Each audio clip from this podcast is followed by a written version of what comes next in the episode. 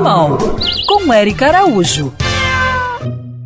Sou a Bianca, daqui do Recreio dos Bandeirantes, do Rio de Janeiro, e eu gostaria de saber: meu gato, eu tenho um gato idoso e ele tá com prisão de ventre. O que, que eu posso dar para ele? Porque ele já tá dois dias sem evacuar. Obrigada, hein? Quem tem gato em casa sabe que faz parte da rotina no dia a dia encontrar um cocozinho na caixa de areia. Mas se passar de dois dias e nada, hum, de fato, o seu gatinho está com prisão de ventre. E nestes casos, o bichano também fica mais quieto, não quer muito papo com o tutor, pode parar de comer e fica tentando defecar, mas não consegue. Para evitar isso, principalmente na terceira idade, você deve tomar alguns cuidados.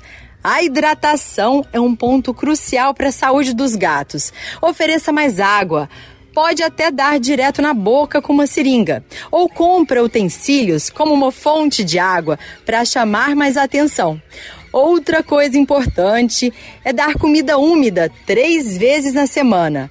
As opções são sachês ou você faz um pedacinho de peixe cozido e a água desse cozimento coloca junto, junto para ele ingerir.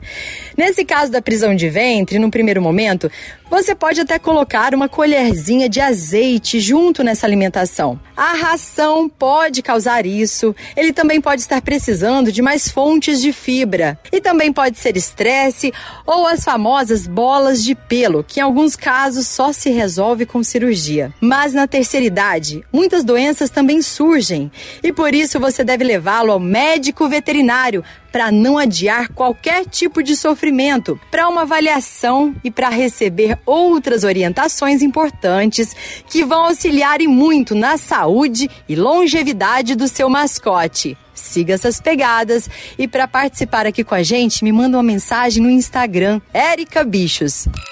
Quer ouvir essa coluna novamente? É só procurar nas plataformas de streaming de áudio.